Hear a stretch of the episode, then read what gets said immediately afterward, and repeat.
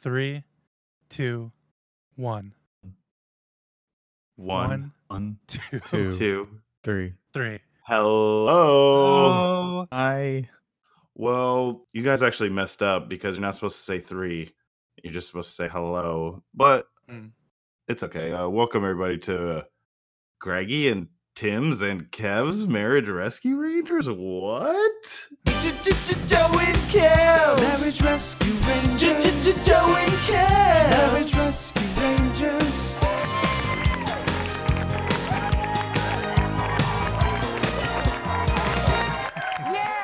thanks for the special version of the song.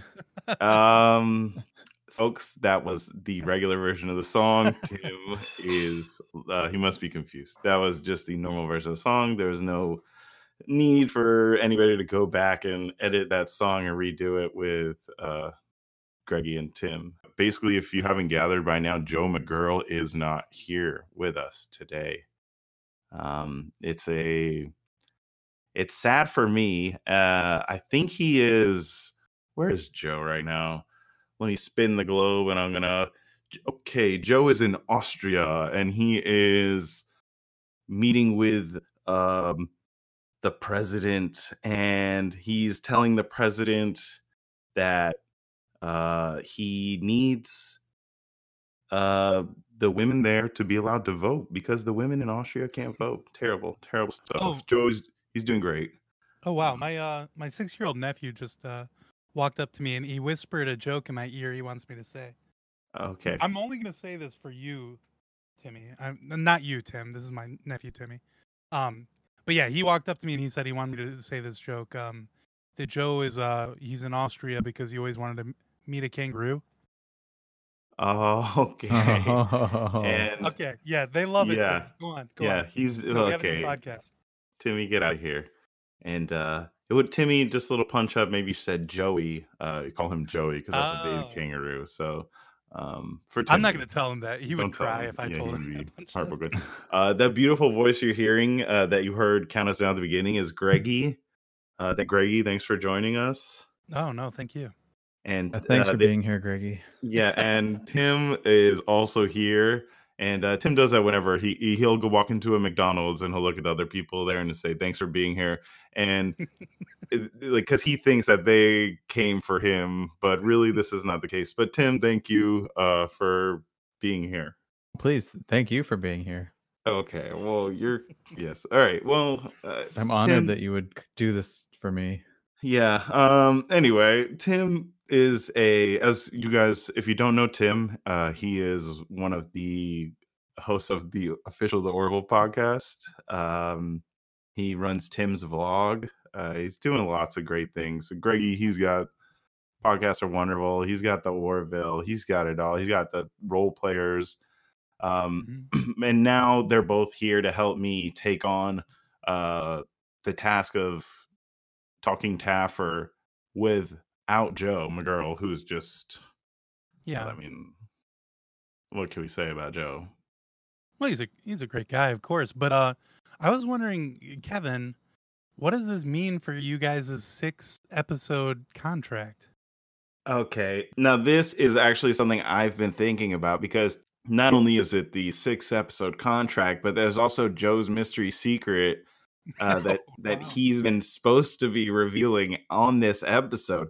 So I feel like one, I feel like we've uh let the people down. You know what? Maybe we can call Joe. I don't know. He's probably busy, but I'm gonna call him anyway later uh near the end of the podcast and just say, "Hey, Joe, can you tell us that secret?" And uh I don't know. Who knows? Maybe we'll wake him up from sleep or interrupt him at his job, something like that. Where uh and just ask him uh, on the spot to tell us the secret that he was uh, that he's contractually uh, contractually obliged to uh, uh, give us or reveal.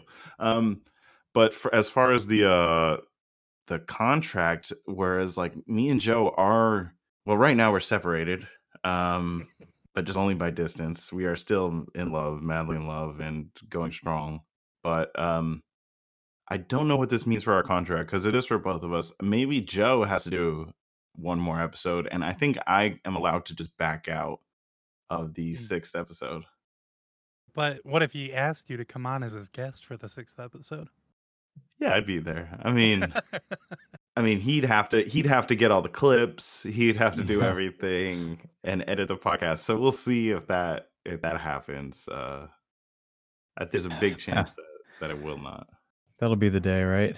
Joe uh, rolling out the red carpet for someone other than himself. Well, let's not talk too ill of him.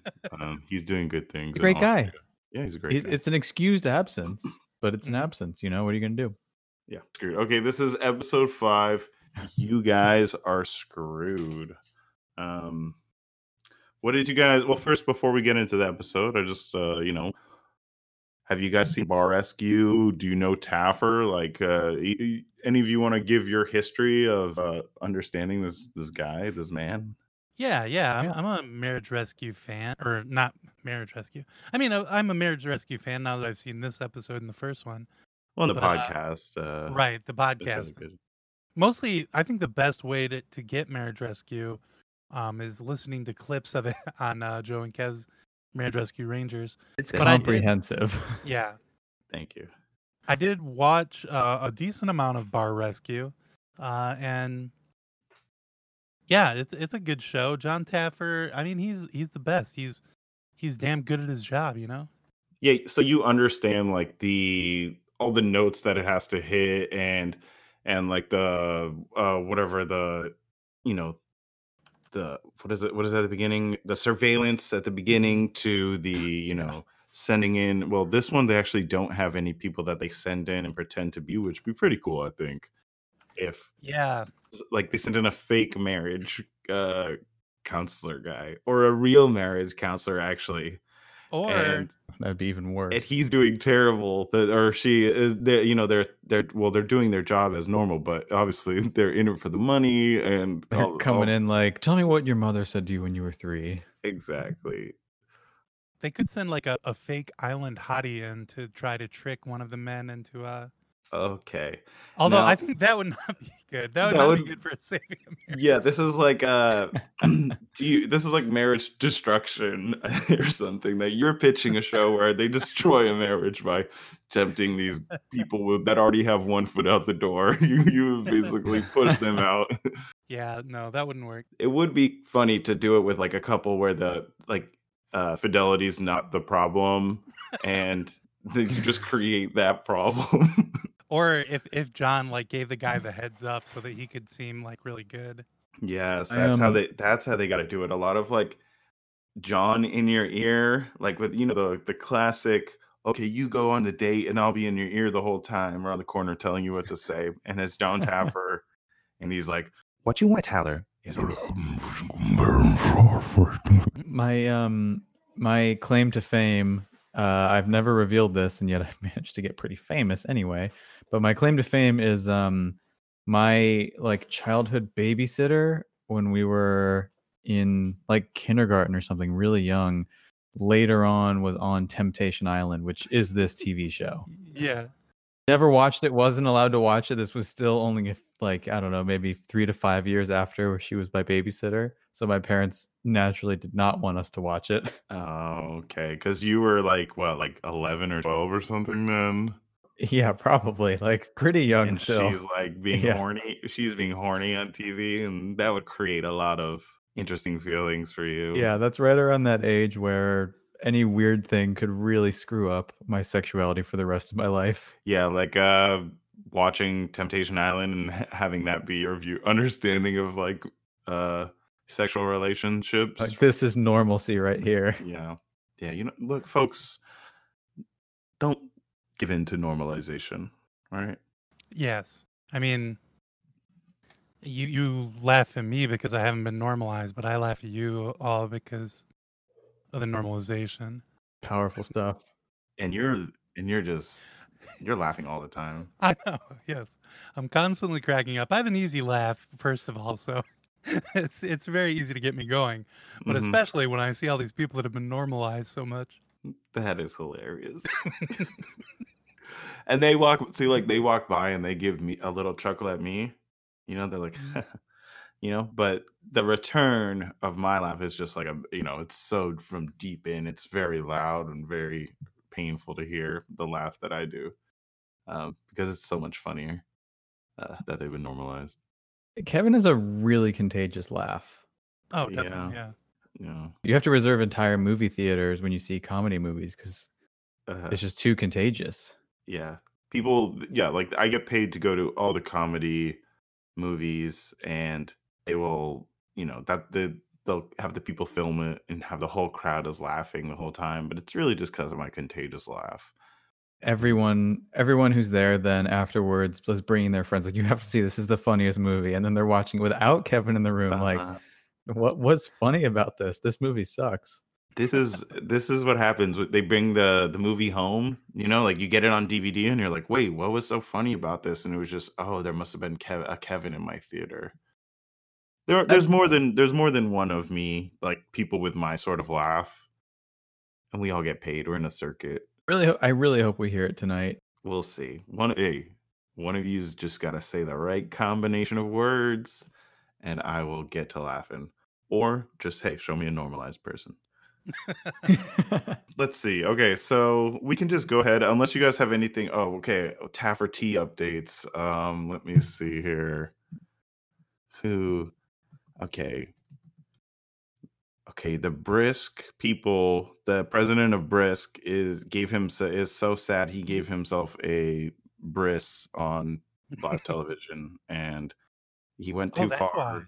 Yeah, he went too far, and he chopped his penis off, and he hung I himself. saw- And he hung himself right after because he said, "What is life without uh my humongous penis?" He had a huge penis Yeah, he hung himself with the penis that he cut with his penis. Yeah, so it was very gross, and you can just Google it, and it'll be right. It'll come up right away. which I saw in the news, but I had the sound off, so I didn't hear why he hung himself. But that does make sense now that I'm putting two and two together. when you see the imagery, there's no mistaking what happened. It's just you didn't hear why it happened. You don't know the context. You don't know if it's be, it's because Taffer's tea is taking over the market, uh, and this guy's so sad that he's gonna give himself a bris. It just says like should try to boost, uh, you know, sales to get people like interested in drinking brisk. Is like they'll be like reaching for like they're going to the convenience store, or gas station, and they look at the tea aisle and they're like, should I get Nestea? Should I get the Taffer's tea? And then they're like. Oh, there's Brisk. Oh yeah, the the president of Brisk did just give himself a Brisk on live television, and then that hoping that would get you like, well, I guess I'll have some, and you know, or like almost even a pity purchase just to be like, well, you know, got a feel for that guy. Yeah. He's so desperate. Um, so, um, yeah, so that failed. He hung himself with his own penis, very huge penis, and uh Who's to say it failed? Like that's an even bigger news story to get people that's to true. Yeah. I have the brisk truck coming later is going to drop off a couple of cases, and I know all my neighbors. They, the reason they're bringing the truck is because all my neighbors are also getting brisk. So I think it's actually a great success, and it may be Taffer's newest competition. Uh, but he would never have to do anything like this. The tea is that good. The, the quality will speak for itself. This is a flash in the pan kind of thing. Oh wow! So a truck is dropping off a whole case. Uh, that's like a savings of like ten dollars in, in brisk tea. Yeah, yeah. It's uh, Yeah, they're practically giving that stuff away. Is what I'm saying. it's yeah. Okay, it's. I was kind kind of confused what you were saying there. You can't afford not to buy brisk tea at that price. Yeah. Investment grade iced tea. Okay, so this episode, you guys are screwed. Uh takes place where else but Puerto Rico at the at that resort that everybody has come to love. That beautiful entry sh- drone shot. Everybody knows it. uh, they love it, and they in- they introduce uh two couples as always, and it is this time. Let me look at my phone because I forgot their names. This is Marcus and Tiffany, and they've been married twelve years. They have seven kids, It- and they indicated it wasn't th- not all seven kids were from the two of them, but it was just like the wording made me think that, and then they never went back to it. Did anyone else get that feeling? yeah, I think they have kind of a Brady Bunch situation going. Yeah, I think it's very similar to. I don't know if you guys uh, listened or saw last episode, but that was also a situation where the kids, two of the kids, were not from the family. They were, uh, you know, like vagabond kind of just traveling hipsters or something like that. Um, this one, I'm not sure. I didn't get that sense. Um, my girlfriend was also like clanging with like some dishes at the very beginning of this episode, so I kind of, uh, um, you know, wasn't hearing everything.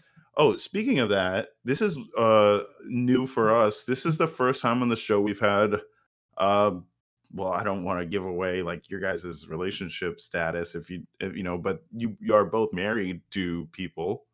Um you're both married people, not to each other, but to different people. You're not married to the same person. You're No. both married to a individual person that are not the same person. Yep. And Not anymore. what? oh, Re- I- I recently. don't know. If, I don't know if we want to get into this, but you know, Tim and I were married at one point. Um, we Mm. we're, we still get along very well together. Oh yeah, say. super professional. I mean, we've had the podcast at stake, but it was Yeah. it was the four of us in a poly marriage. Mhm. But That's my right. now wife and I have we've always lived in Northern California, and Greggy and his wife, my ex-wife and ex-husband, have always lived in. Are we allowed to say where you live? Oh yeah, I live in Flint, Michigan. Yeah, that was really the nail in the coffin was the distance. Um, Yeah. it's hard to have a, a polycule um, that aren't all in the same state because it seems like you get a lot of favoritism for the couple that's in you know so the much, same state so much other or whatever. favoritism. Yeah, and it's I- like, well, I mean, what can you do? I mean, the other people aren't there, but at the same time, there's so much love there. It's hard to give that up. Yeah, that was a tough decision. But I had never met in person. I'd never met Greggy, and I'd never talked to Greggy's now wife. Yeah. Now you guys all met on eight was it, HQ trivia? You- yeah. You were you guys were all on a team together. You like met in a chat and like and you all formed up. hmm Yeah. I so- noticed. I noticed I- I went out- was. Oh, go ahead. yeah, It's I went out. funny this story. I, I messed up a, a really easy question early on. Uh, it was like, uh, what is the capital of Hawaii? Of course, everybody knows that. Unfortunately, I didn't at the time. I, I said uh, Oahu, um, which is, of course, incorrect. So, uh, yeah, I went out early, so I d- didn't really have a stake in the game. So I just kept uh, telling Tim the answers to the questions that I knew farther on. Of course, I think he may have been, uh, you know, you know, humoring me a little bit because the brain on this guy over here. Uh, but but yeah, yeah. So I kept telling him the que- the answers to the questions, um, and then later on, I I did meet my wife in a different a different way. But uh, yeah, then we pulled it all together into a big polycule. I mean, this guy, this guy. You know what caught my eye about Greggy is Now you've never those- seen him. No, no, no, no. My mind's eye Uh, is you know in HQ trivia. I mean, these comments are flying by so fast. There's like thousands or millions of people commenting. Somehow, every one of Greggy's like it was like you know a light from the sun was shining on just that one. Like it, my eyes Oh always went to it, and these are the funniest comments too. you know. wow. Like a light from the sun. That's so beautiful how you put that. Yeah. Thank you. Wow. I mean, I, we don't, you know, we don't you have to dwell on this talk- too much, but well, and now, so did okay now, and, and of course, in uh, uh, I believe it was in late December, Mhm. the uh, co-founder, uh, no, I mean, sorry, the founder of HQ Trivia, Colin Kroll, was found dead um, in his apartment. Yeah, I Uh, mean, we were that's- we were busy doing things at that time. We both have alibis for that. Okay, that's what I was wondering because you two uh never would win, and that really upset you guys. I remember, I remember you'd constantly talk about you'd be like you kept writing like "kill Kroll" on your uh book bags. I- remember you guys would show send me pictures of your book bags, and when you wrote "kill Kroll" on them. No, but Yeah. that's but you guys have alibis, so And- that's cool. no, and we have alibis, but I mean, I get it. I get the motive. The motive was there, you know? Like, Yeah. did I want to kill him? Am I glad he's dead? Yes. Well, the last My- two my questions are so friend- hard. They're so My best hard. friend won $5.23. Do you have any idea how stupid that made me look? Yeah. I won nothing. Yeah. he's got this five dollar bill and a quarter, which is lying, by the way. He added two pennies to even round up to that quarter of his own money, and you know, like taped to his back of his car a bumper sticker. Oh no. So, I mean, yes, we were bit we were busy. We did we were doing things. Um, you know, think I, we- I would have think had to. Orville. I think we had a Orville that night. Yeah, yeah, yeah. Yeah. We definitely that was Yeah. definitely it. Um, Don't worry. I that was our twenty hour recording, I believe. So that really just covers up yeah, yeah. the whole that covers interval. yeah, a large window. and regardless, was- no no jury in this country would convict And- us. And that's the course. one. Either way, That's the uh that's also the Orville recording where Greggy and I both phoned in from different Best Buy parking lot payphones. Mhm. But we know Yeah. they're not anywhere close to where this murder happened. Yeah, you yeah you called collect, so there is like a very uh traceable uh paper trail. a traceable paper trail, yeah. Um so you guys did not kill uh the HQ trivia founder um and that's uh, Oh, that's definitely not. that's recorded and that's like final that should settle that uh in the comments. Um Mhm. well knowing all that I mean what who, who keeping better that in mind. who, who better to talk about this episode and this uh, episode just like as a general um my general opinion on it is a little boring they're not the uh, next episode is the probably going to be the big fireball episode so Mhm. um, this one had a lot of more like minor things it had a lot of like john like getting involved uh i mean you know so to speak. yeah so to speak yeah um but uh the couples weren't uh you know like you know there was no fiery discourse or angry yelling or anything like that so i don't know it, Yeah. it was but there was still plenty plenty of things for me to clip folks i think i have a record number of clips oh, good. Oh boy. and uh here is like I think are the first thing that we hear uh from uh Marcus and Tiffany. Such a beautiful place. Hopefully, I can just take my mind off all the troubles and things at home and just enjoy a vacation. Okay. So Marcus doesn't know what show he's on right away. and at the at the very end, not to spoil, but at the very end, what's her name? Uh, His wife says like, Tiffany. "Thank you for coming. I didn't think you would come." I think what happened is she lied Mhm. to him. Yeah. a lot of things throughout the episode give uh paint a very clear picture that Marcus did not know what he was getting into like genuinely thought that uh he was he must have kept telling Tiffany yeah I'll go but I ain't doing no damn whatever whatever I'm not doing this and Tiffany was like oh well no I'm sure they won't care if you do th- if you don't do it Well, it's just so hard to get that guy out of Chicago. He loves the city. yeah. That's true. Yeah, I'm sure his clients like or like well we'll get more into Marcus uh clients. So let, let me play this next clip. Are you excited? Yes, I'm very excited. So So yeah, um Marcus is very excited and that just kind of lets you know um how he feels about this whole trip. Um although you know he was tough to read because he is um he's saying he's very excited but uh, everything else is not is, is body language to his voice and everything Eh, you know what i don't think he is um and i think the big part of the reason is like like you mentioned he has um clientele that rely on him uh back home in chicago Yeah, and uh, speaking of his voice, uh Marcus, I mean, for listeners, if you haven't seen the episode, just know uh, Marcus is not Tone Loc uh, on the one hand. He's a normal looking guy. Uh, but then on the other hand, he's also not like a, a waitress in a truck stop diner with, you know, heavy smoking Mhm. uh, from the 70s or 80s. Uh, he's he's just a normal looking guy with a, a mechanic shop in Chicago. Uh, so, I mean, maybe look up a picture online or something like that.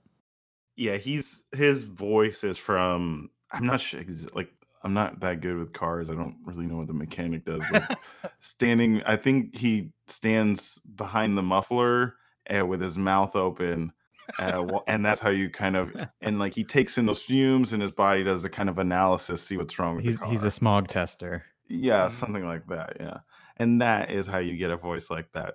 Um, so he's doing all this uh, car work uh, back in Chicago. Uh, the big problem in their marriage is that Tiffany wants to move. I think uh, it will. It's one of their problems. They do. This couple actually has a, a few issues. Um, And Marcus works so much. well, yeah, he works so much, but he's well, one, you know, he has like they have seven kids, so I'm like, Yeah. okay, yeah, like you know, you got mouths to feed, so it's good that he is like kind of a workaholic. My wife parties in excess. I really hope this doesn't turn out to be the worst weekend ever because you take the joy out of everything. I have a collection of residents of the Chicago area that I service on a regular basis. That dedication is just, it's part of who I am. I'm dealing with 15 years of loyal customers, so moving out of town. It's not gonna happen. That, I mean, that makes sense. It really does. When he describes his job, which is he's a independent, like self-employed mechanic, there it's not like he can just transfer to the Jiffy Lube in Arizona or whatever. you know? Exactly. he's got to build like personal clientele and he loves his customers or whatever he's like, yeah, he's He's maybe like- a little too dedicated to the customers. But then on the other hand, I mean, to have a small business like that, it is definitely very location based. Mhm. Uh, and, you know, actually being dedicated to your customers, I'm sure, is a large part of why his business is successful. yeah true Um, so uh, marcus i like him um uh, i'm a fan of marcus for this couple i think i like marcus over tiffany uh, because tiffany does like uh she apparently she has a drinking problem where she just likes to go out i guess when marcus comes home she's just like goes out and drinks Yeah. So Marcus has a job where he's a mechanic. Uh, Tiffany has a job where she goes out and drinks with her friends. Um, I don't know how that business works, uh, but I guess that is less location based. Like she could do that in Arizona. I think it, maybe it's even works better in Arizona uh, doing that. I don't know. He They- doesn't. It, Marcus says he does not like her friends too. So um, maybe he would thought- like. That's like a, one of the things she should say about Arizona is like my friends won't be there. I was really hoping they would dig more into why he doesn't like her friends and if she actually has a drinking problem or not. But they didn't really get back into that ever. well, she doesn't offer any pushback on that at all. Really, uh, any of those kind of. Anytime it's put on her that like her drinking is a problem, she's like, yeah, she like basically admits it. So, uh, but this show, look, Tim, it's been said by some of the people on the show that this show favors the men in the edit and uh, is anti-woman. So, um, and that's not what we believe in, and that's a big part of why Joe's out there in Austria right now. Um, Mhm. But so, Good work.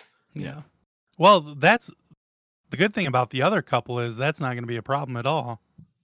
yes, okay. Um, the next cup, that's a great transition.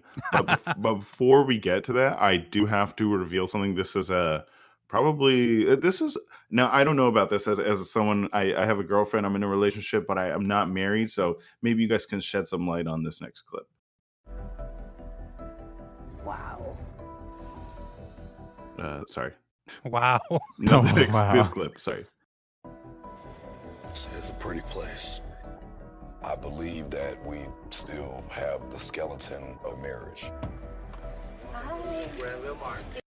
okay what exactly is the skeleton of marriage and is it something you my theory is it's something you have to defeat uh, after uh, you say I, your i do's and if you do not defeat the skeleton of marriage it stays with you for years and years and years until you vanquish it Yeah, I mean, you nailed it. It is um it is summoned by the completion of one's vows. hmm Um that's why it's recommended that you have um you know, good weapons. Um sometimes it's some it's summons in a random place on the planet, sometimes it's like, you know, in town and then good luck the rest of the night, you know. Uh sometimes it's going to take it you know, 15 years. 15 Now, years just to is find it- you. Is it fast? Is it Oh, is it It strong? has random attributes. um, Oh, okay. yeah. It's procedurally generated uh, by the Catholic Church. Um, even if you're not, you know, Catholic, uh, they still do it. Um, It But- honestly, it seems like proof that they are correct about what's going on in the universe that they can do this. oh man. uh, but you do defeat it with, uh, you know, your typical marriage type stuff: love, understanding, uh, care for each other, um, not going out drinking with your friends, that Mm. kind of thing. Uh, so uh, a Mm. lot of people like our strategy when when my wife and I got married was we're gonna find this skeleton and we're gonna fuck it up like immediately. Yes. That's That was what power we did. couple. That's power couple mentality. Yeah, like and we've that. been married 19 years now, so I mean, I you can't That's argue amazing. with success, you know. So, Yeah.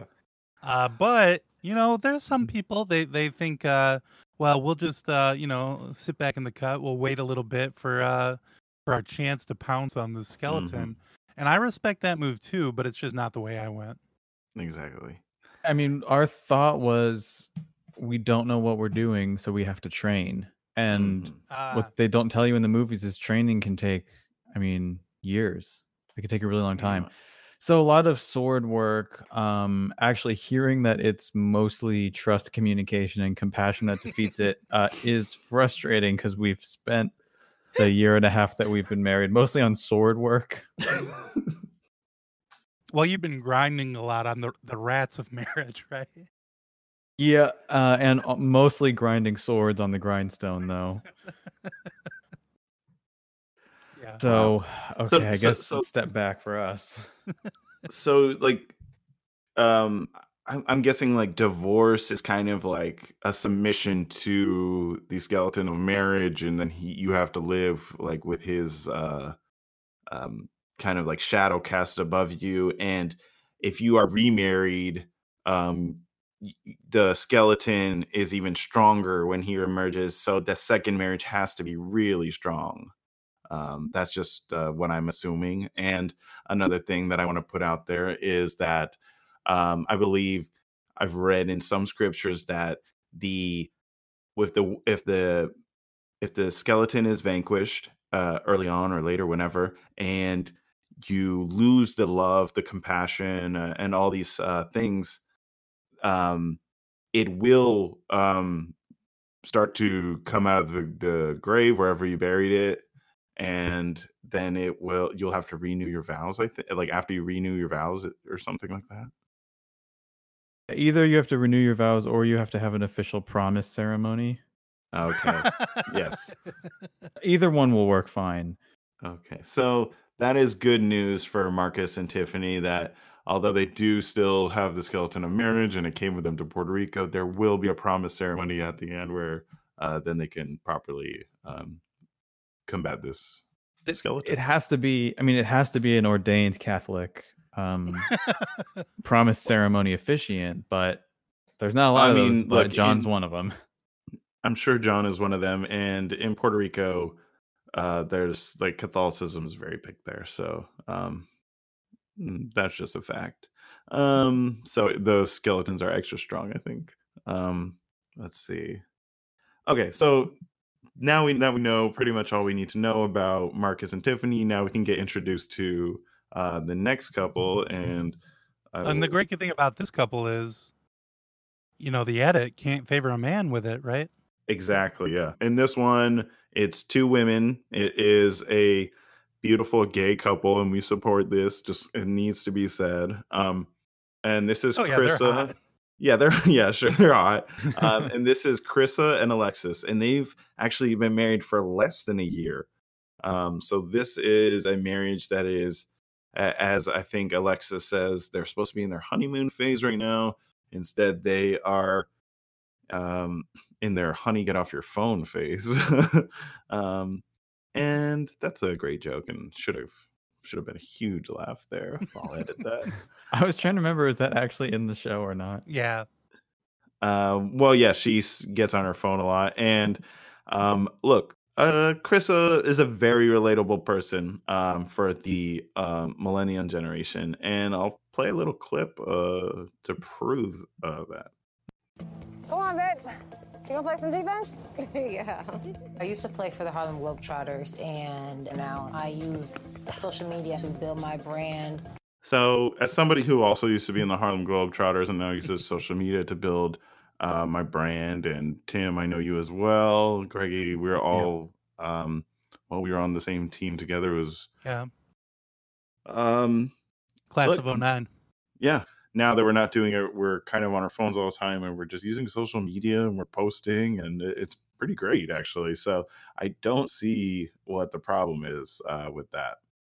Yeah, I guess maybe is is, is she not like retweeting or uh you know uh sharing you know her partner's stories or whatever is, is that the issue I didn't really get it.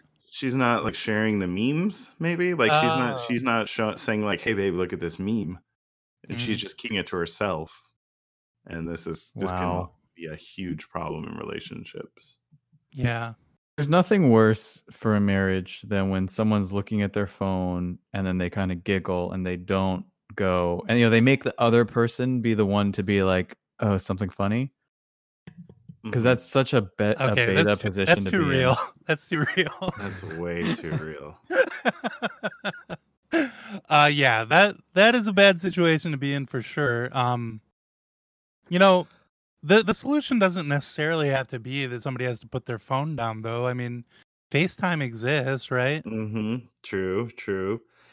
Um, and look, sometimes I've got my phone and I'm looking at it, but it's dead. It's not even on. But so then what's the problem there? well, then what's the problem? Is it I'm not even looking at social media, I'm just looking at the phone. You telling me I got a problem? Anyway, not allowed to watch Black Mirror. I love that show. exactly. that's funny because that's what the show's about. Um, putting your phone down. I read your blog. Thank you. um, what were we talking about? The uh the phone the harlem globetrotters you He's on remember Harlem when we were on Yeah. yeah, we'll be past that. Uh, nobody needs it. Nobody cares about that. Um, I really thought all episode that at some point they would challenge whether her career is legitimate or not No, because it seems a- like really are, impossible. Are you talking about the time that Alexa says like she's like an entertainer or an influencer, influencer or whatever? Uh, She's she says something like that, like as if it's. Have you not seen the Professor on YouTube? He's got a nice career where he dresses up as Spider Man, does crossovers. I have seen that. I have seen that. Okay. he did one where he was in the prison in a prison and he did it. And now I'm like, okay, like that's cool, but also you don't know who he's playing against, right? They should have the stats of like, you know, this guy killed his wife, you know, like or this guy just robbed a store. Then I'm like, okay, whatever. That guy, that's cool. We can have fun with him. But the guy that killed his wife, I really want him to fall down or just not even play. Like he shouldn't even be allowed to. Um, but then again, you know, if he said he's sorry, uh, I do agree that you know, once you say you're sorry, you should be forgiven. Yeah. Um, so she's got a problem, and uh, holy shit! What the fuck What? Oh my The god. You guys Who? won't believe what's Um, going on right now. who have we What's- here this is, folks. This is Joe McGirl just joined the uh the recording. Joe, w- please tell me what's going on. I am coming to you live from uh, Las Vegas, Nevada right now. Uh, I am I am standing here uh, with John Taffer himself. No way. Oh. you guys are at summer league or something. What are you doing? Yes, absolutely. Yep. wow how do you get there so fast from austria Yeah, we were Uh, just talking about how you were in Austria getting the women the right to vote. Yeah, well, we did. That was so easy. It was, I Okay. just went over there. I talked to the government. I said, just do it. Let them vote. It's not a big deal.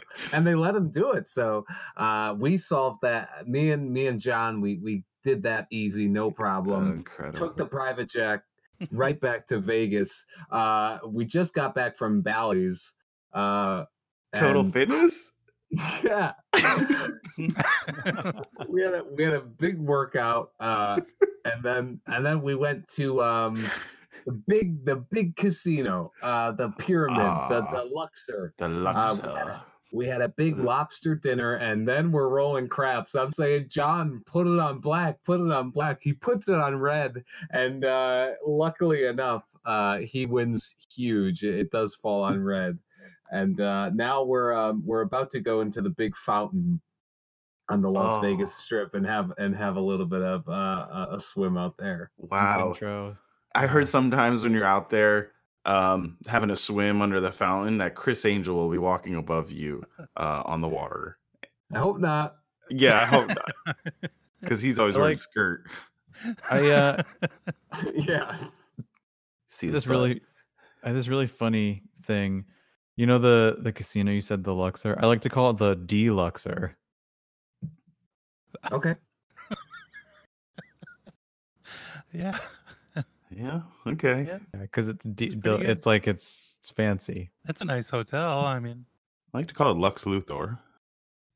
okay. No, no, Okay, not- No, no, no, we were we were laughing at mine though. We were laughing at mine. Oh, yeah, they're both really funny. Now, Joe, do you have to go, or can you stick around, or like is Taffer busy? Is he playing with some of the water, the fountain water, or something? Uh, I think that there was a lady who called the cops on us. Um, so I I only have like 15 minutes before those cops get here because they're lazy pigs. Okay, Um, and now you are the fastest man alive, and um, but Yeah. John is not. So I understand that. And normally I would say, John, what do you mean? You couldn't just keep running? Your stamina's in, impeccable. You could just run while you're on the phone with us. But uh, okay, I, I understand you're with John. You have to take care of him. Yeah, we also have the camera crew here as well. oh, okay, that's incredible. Um, they do great work. Uh, Which rescue is this? Uh, this is actually a, a new series called uh, John Rescue, where we get him into uh, a lot of uh, sticky situations and try to get him out of it. Is, is okay, so okay, I like this. I like it. It's I'm worried for my boy John. You take care of him though. Oh, it's gonna be yeah, yeah. Don't worry about it. I'm so fast. I'll I, I can and I'm very strong, so I can carry him as well. Now, Joe, before you go, like I know you're not leaving right now, but before you go, you have to reveal uh, your big mystery of. Oh, oh yes, Uh, so we'll, we'll do that maybe just before you go, if that's okay. yeah, that would be great. Um, now, did you see? Did you watch this episode? Did you watch it on the Yep. plane? Yeah. Uh, yeah, yep. Okay. Um, so you know all about Marcus and Tiffany, and uh, so now I have a nice little clip here. We'll just go, we'll just move on. You know, like um, Joe's here. This here. is as usual. Deal with it. Okay. I'll be able Um, to ask John about behind the scenes stuff.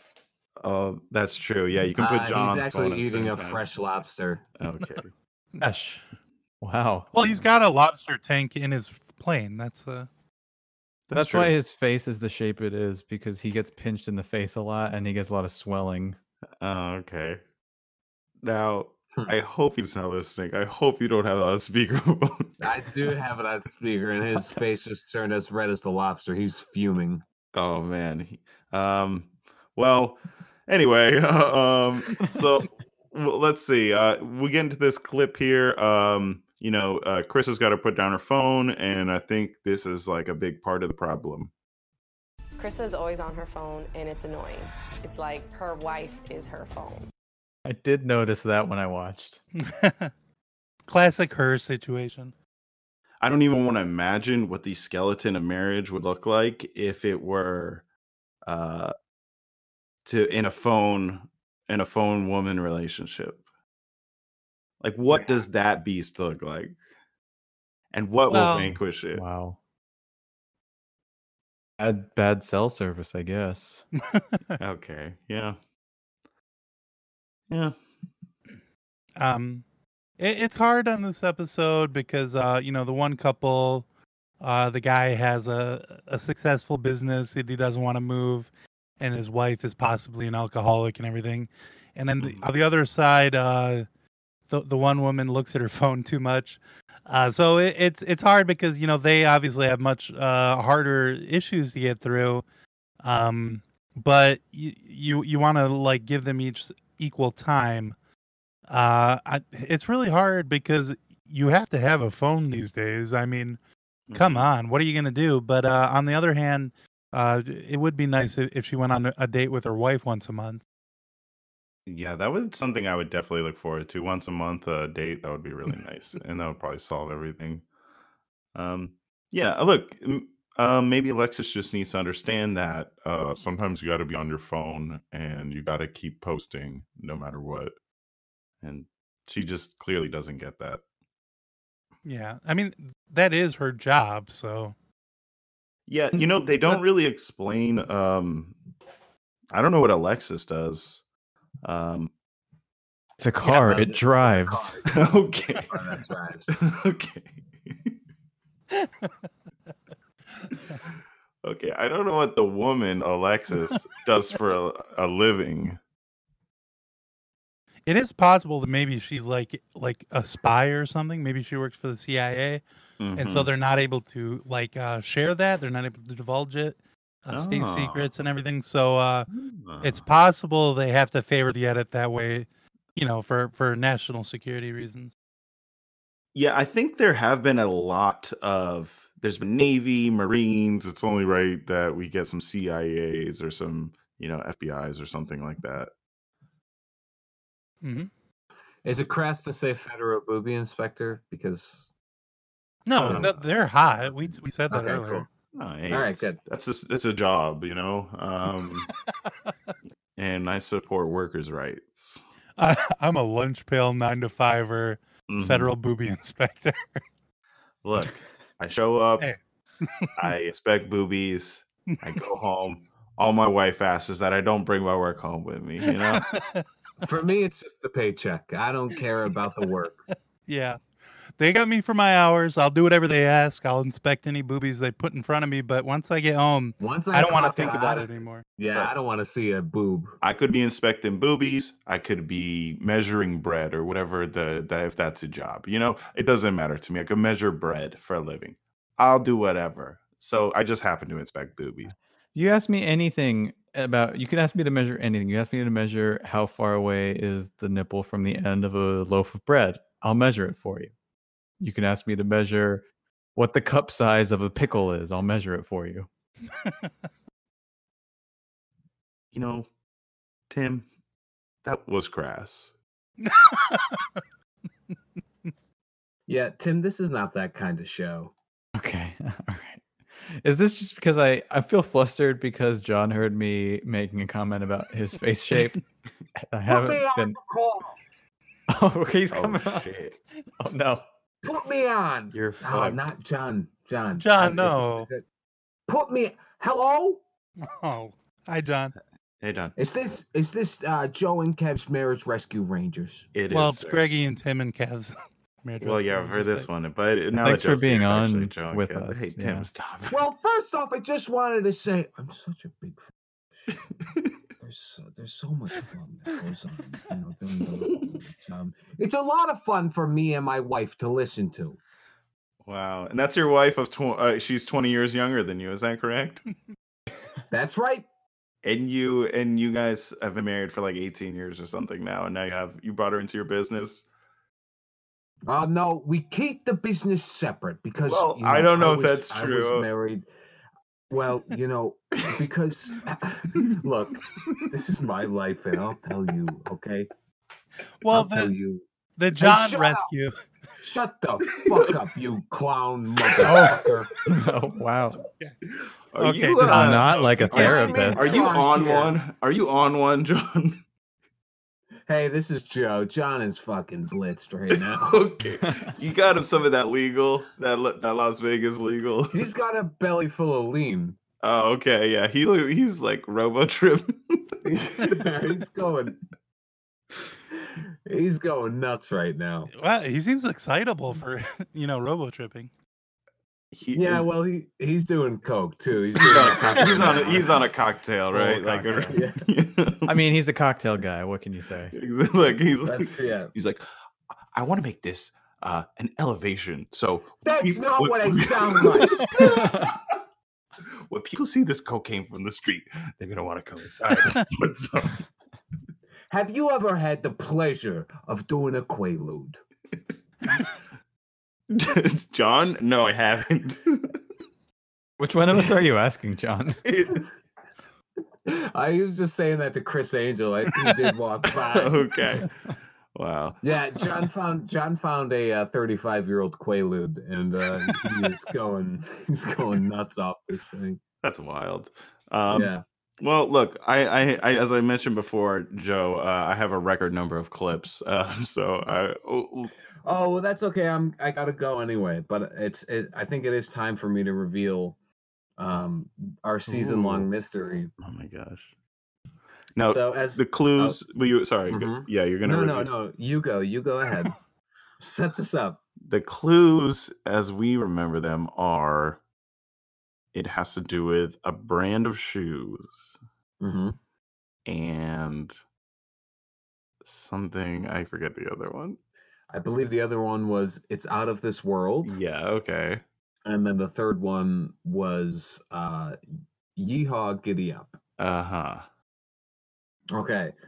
And and this is all um clues to in in episode 1 John Taffer um said, you know, we get through the tough times together to win. hmm And uh, Kevin agreed, I disagreed. hmm And and this is why I disagreed. Uh the goddess Nike uh is the uh the Greek the Greek goddess of victory. Uh, and uh, she is uh, also a cosmic figure, uh, quite out of this world. Uh-huh. And Old Town Road is the number one song in a, in the world right now. And for those reasons, These are tr- trending topics. for those reasons, um, you know, we don't get through the tough times to win because Nike, the goddess of victory, tells us when we win, and Lil Nas X right now is winning. So that's it. Wow. As you can see, those are infallible facts um, that really prove that we don't get through the tough times to win. Wow, okay, now I have a. This is actually crazy. I have a ant farm, a tiny little ant farm, and they are going mm-hmm. crazy right now. And I think they heard what you said. I think somehow what you said is speaking to ants. This is big. How can you tell? How can I tell? I, what? expected this would happen actually. Oh, how, can I tell I've- what? Well, for the past five weeks, I've been drawing up, uh, you know, the connections, the correlations, um, to make this theory fact, and just been speaking it out loud. And I've had ants just swarming my house, um, eating at the foundation. Um, and I didn't know what was going on, but now it does make sense. I think this may extend to more than ants and maybe all sort of bugs and and for, correct me if I'm wrong. No, No, no. John, No, no. bugs. John. Joe, you got to Get take us off speaker. Get these bugs out.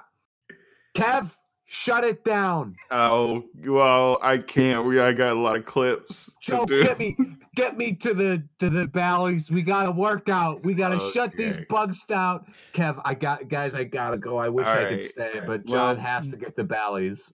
Okay, ya. yeah. All right. Well, wow. um, hey, take a picture of his gym wear. What he's wearing in that gym. You gotta see Okay. some- Okay. Yeah, he's he's got yellow shorts on. Wow, That's you're already at the say. Bally's. Yeah. you are the fastest man alive. I forget. I forget. that's- Ridiculous. That's right. Okay, don't ruin the rest of uh the podcast. I'll try. I- It's it's That downhill, was, but that was more for Tim. That was more for Tim. Yeah, that's fair. Greggy, Oh, thanks for great. thanks for guesting briefly, Joe, on our podcast. yeah. ignore and, uh, that joke. I'm gonna lift a big weight. And Joe, Oh, tell man. John, uh, congratulations on the big win for me, please. Um, yeah, he's gone. Uh, he left. Oh, I'm, I'm sure he heard that last thing I said. So I'm sure he did. Definitely. Um, wow, that was that was great. Um, a lot of folks are thinking they should just end the podcast. No, we must go on. A full hour more of stuff yeah, hopefully. to slowly lose that energy level we got. okay, well, look, I've got some really good clips that are really good. Like I got a couple stinkers in here that I'm thinking as we go on, I'm gonna as I often do, I'm like, why did I clip that? But you know, Like the one that's just wow. well that that one was actually uh it's a problem with the way I clip things. I do it very I do it old school, right? You know, where you just slap it all on one uh, WAV file with uh, enough space in between to type out pause, and uh, sometimes you hit pause early, sometimes you hit it too late. Um, What is your agenda for this vacation? This is kind of like redoing our marriage almost and getting to know each other. We're always with the kids and talking to them, never had time to talk to each other. Well, I'm here, so if you figure out something. How about you figure out something? yeah, now that's just a little taste of Marcus and Tiffany. Uh, he's and like a continued like uh him continuing to show that he doesn't understand what they're there to do because he's he's asking her he's like so what are your plans for this vacation and she's like uh he's like what's your agenda like for this vacation? And as john states at the very beginning of the show it's not a fucking vacation. Um so he doesn't understand that and he's also she's like he's like what do you want to do? She's like well we're gonna like work it out and he's like well work it out then like figure it out. You better you better figure out a way to fix this. Um i i can tell that in their relationship dynamic it, the way it stands he's mad at her she's not mad at him uh really i don't think she just wants to go to arizona or something i don't know i can't really figure it out too much Yeah, I think at home maybe she bothers him a lot for being at work too much. Maybe that seems to be like the the the storyline they're pushing at least. Uh, we didn't really see a lot of evidence of that in this episode. Uh, she does pick at him a lot, but again, that could be just an edit thing. I don't know. And Kevin, I just have to say, you have the perfect amount of clips, buddy. I mean, we're here all night. Play every clip you want to play. Thank play. you. Thank you. And Yeah. even though even though you say that, I've made the executive decision to play these next two clips back to back. So Hey, Mark, get set, go. Dang, give. Problem is, they think they're in paradise, and they're not working on anything. So, it's time for us to get to work. That was a fair and square game. No, it wasn't. Yes, it was. It was same time, same shot. Whoever makes it first. Relax, Krista. You're. I was trying to relax and get a foot massage. now difficult, difficult to follow. very difficult to follow. She's saying the game that we did the we just threw these uh beanbags at, at the board at the same time. Uh the game wasn't fair. She says you relax and she says I was try- I'm trying to relax. I was trying to get a foot massage and you're like well if that's that's not how you get a foot massage. I I've played cornhole and there's no part in the game where somebody massages your foot. So uh, clearly from the beginning when they're they count one, two, three, and they throw it at the same time, they don't know how to play. But uh, yeah, the, they made up their own rules, and I guess a foot massage was part of it. Well, they had moved away from the cornhole board to the like the boardwalk there, where uh, the one of them I don't remember the names. Alexis is the one that is not getting a foot massage, I believe. Uh-huh. Uh And but she was trying to get a foot massage. Uh, and if you're just listening to the clip, you might be thinking, um, did the producers come to them and say, "Let's have a a you know an argument for John Mm. Taffer to Yes. break up?" Uh, Hmm. but I- if you actually watch are watching it, you're seeing it in context. Uh, you know that they're you know that they have a really terrible marriage that John has to rescue. It's, I know this show's joked about it before that there's couples that go on and pretend to need trouble, but I mean they're, they're, they're having like a good time, and then John Taffer's like, "Here's the problem: they're having a good time instead of working on their relationship." which actually like I, there was um i think it was like two episodes ago uh they were out doing um they were out doing like some some like hurricane uh you know they're painting a house after the hurricane to like you know rebuild the neighborhood or whatever and they start talking about their relationship, and John's like, I can't believe they're talking about their relationship when they should be focused on painting this house. And I was like, so uh, John, you know, you I know you're a principled man, and I think your principles got a little uh, confused here. So uh, please correct, course correct, please. Yeah, I mean, when you're watching it, you see like Tiffany and Marcus. Uh, they they obviously are having some issues with their marriage. Like, uh, they don't necessarily get along all the time when they're out together. Uh, th- this other couple, I I don't see that as much. Like, uh, it, w- when they argue, it does seem like kind of put on for the camera to me. Uh, but you know, I'm I'm not a marriage rescue expert like John. He's damn good at this. Uh, he's Mhm. been helping people for 20 plus years, uh, Mhm. and doing this show now for what four episodes. So Yeah. he, he's damn good at this. he's not yeah. a, a he's not a marriage. Uh, he's, not a marriage help- he's good at helping people. right?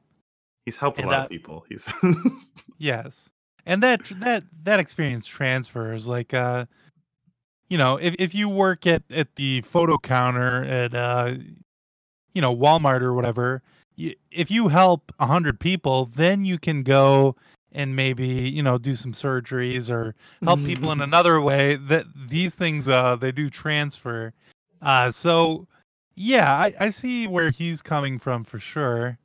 Uh, and I guess yeah, the issue we're having is that Harlem Globetrotting doesn't doesn't necessarily transfer Mhm. in the same way. Exactly. And that brings me right to this next clip where John asks uh he intro after the introduction he asks uh her what exactly what she's doing uh about after globetrotting. And what have you been doing since? Basically, like social media, content, uh, promotions, hosting gigs. Now, look, these are just normal things. this sounds like what uh, you know, like I didn't work like the last few months uh and uh cuz I worked like a lot and I was doing like some jobs but people like I would like talk to people and they'd be like, "Oh, what are you doing?" and I'd be like, "Oh, you know, like social media, posting, uh, you know, just kind of like sitting on the computer, stuff like Podcast. podcasts, you know." So I definitely relate to Krista here when she was asking, "What are you doing after Harlem Globetrotters?" And you're like, "I don't know. What the fuck are you supposed to do after the Harlem Globetrotters?" It's a hard transition to make. I think There's no there's no playbook for this. there is none. and the Globetrotters have some crazy plays, but what to do This is the after one- what to do this is the one play they don't have. is, is not. They don't talk about that. Their storyline their storyline would be so much more believable that they have marriage problems if it were that, you know, Alexis is successful in some sort of business and uh, Mhm. she is is unsure about uh her partner's uh, you know, Instagram uh influencer because it could be like wh- who are you to Career. t- like because really who is she to say anything because she never mentions anything that she does or or you know contributes so Right. it, i don't know if it was edited out but you know you think if she did say something they would put it there at least to make it more you know make her her opinion make more sense you know but uh no because i think Yeah. she probably is in the cia Well, John famously is not a big fan of uh, the government, the CIA, all of that. Mm-hmm. Well, yeah, that's why Joe's got it. They're doing that thing where he he's doing a bunch of like anti-government, anti-police stuff. Um, bet um I bet what's her name Alexis is actually an ATF agent. She's there Oh, to yeah. try and catch John, you know, Mm. with his bar Mhm. stuff, doing some Oh. improprietous deeds. so Yeah, they she's got. She's like. I got to sign up. We're gonna get John. We're finally gonna take him down. When she gets there, she realizes that there's nothing to do with food or or liquor. It's all Yeah. She did get uh almost involved when uh the guy was smoking a cigar and it seemed like they really tried to edit out that he was smoking a cigar later in the episode. who Sorry, He- what? when they were sitting in the golf boat cart, guy? he was ha- he was like just finishing off a cigar. Oh yeah, yeah, yeah. I noticed that. Yeah, and then he had the tea in his hand, but I thought it was a cigarette, and I was like, did he just go from a cigar to a cigarette? Like, I thought that was like a weird edit, but uh no. I, then I realized it was a tea. So Really tried to hide it. Oh, maybe we're talking too far because I'm sure you're gonna have three clips from this scene. um the clips get less as we go on i got a couple at the beginning um what greggy was referring to when you know they introduce themselves and they're like oh you know what do you do and yeah so we'll just play these Either you're ignorant to the way she feels, or you don't give a Which is it? Um, excuse you, sir. Like, who do you think you are talking to me like this? I had to like just calm down. All right, Krista, you're here for a reason. Like, intake what he's telling you because he kind of knows what he's talking about. he kind of knows what he's that's what i wanted to point out there I'm not a marriage counselor. Okay. I am really freaking good at this. okay. Oh, okay. i like in unison they both are like ah okay because you know he they must have sat down to like so wait and i i can imagine that this is a conversation that's always edited i was like so wait you're the you're yeah i know you you're on um you do the bar rescue and they're like and he's like yeah that's right that's right and he's they're like so what um but like this is how did you get into this marriage like what you know because they're thinking what the fuck are you why are you doing this? Are i you- don't Are understand Are you the host and you're gonna introduce the Yeah. marriage yeah, where's the you know so that's what he says uh i'm not a marriage counselor but i'm freaking good at this and they're like uh okay they're like oh, okay so this is just like a dumb fucking show okay cool cool well, they they haven't, had, they haven't had the benefit of seeing the last four episodes to see how really Mhm. freaking good at this uh, John is. yeah so they don't know that they maybe don't a- believe it. he has a perfect record with saving marriages and every single one's been saved so Yeah. That's the point where they realized like they thought they were going in for an easy gig, like pretend to have trouble and then go on a basically a vacation and get to be on TV and she's in social media, so this is huge for her. That's Mhm. when they realize it's going to be even easier than they thought. That there's going to be no real challenge. They don't even have to be good at pretending to be in a relationship. it's funny you said pretending to be in a relationship because my girlfriend actually and I when we were watching we noticed that they never kiss and Never, never. and I Yeah. they get so and- close and then hide it. Until the very end when they are like it is the like farthest away shot. They're like the camera's like 300 feet away and like craning Yeah. backwards and then you see them like pop kiss for like the the slight like my girlfriend was saying like they're so far away i wonder if their lips even touched or you know it's just Like But, even um, when the dance instructor specifically instructed them to she kiss. says now you kiss and we went to, on to say hey well i guess you know it you know you're gonna be on tv and stuff and maybe you just don't want you know I, i'm i'm not huge into P, pda you know public displays of Yeah. affection it's not like i'm not trying to air that out for the whole world but i you know i i think getting caught up in the moment you would just have like end up kissing eventually you know like it's a very romantic place and during the dancing Well- thing i don't see why you know it, they were feeling each other in the moment and everything Well, I to be fair, Marcus and Tiffany also never really uh, did any big kisses. Like they did kiss very briefly. I noticed it was a very brief kiss Mhm. uh, at the promise ceremony as well. So, uh, yeah okay so if we're if we're being fair yeah but uh, well them at least uh, their problems seem very real yeah, yeah, yeah, Way bigger. exactly. so yeah uh look they it could very much be uh that they just didn't want to kiss so much on camera um or and a lot of times they're mad at each other so i can also explain but it was you know if the theories are out there look i'm not trying to uh, you know i'm not trying to suppress these theories so tim i uh, you know what. Marcus. Yes. I'm John. Hi, John. Hi, Stephanie. Hi, nice to meet you. I'm John. Nice to meet you. I've seen John on Bar Rescue. Now we talked we talked about this last time uh, on the last episode where the I believe the person said I have seen Bar Rescue, uh, where it's like they they don't say like I love the show or whatever. They just admit like it is a fact that I have seen Bar Rescue, um, and for a show that's like really pushing them to you know say like oh it's Jon Taffer I can't believe it. it they can't even get the people like I can't fake that. Yeah, on the episodes I've seen, it does seem like uh, he like uh he, he loves to say like oh you recognize me right you know where where I, Mhm. you've seen me before Yeah, Uh, I, think, I think if they do recognize him, he will definitely point it out, and like he gets like, oh yeah, you know, he knows the look of like, oh, I know this guy.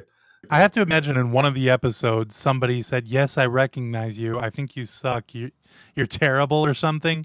Uh, something that that has dissuaded John from continuing that. Yeah, so like, yeah, yeah, I know you're the bar rescue guy. What the hell are you gonna do for me?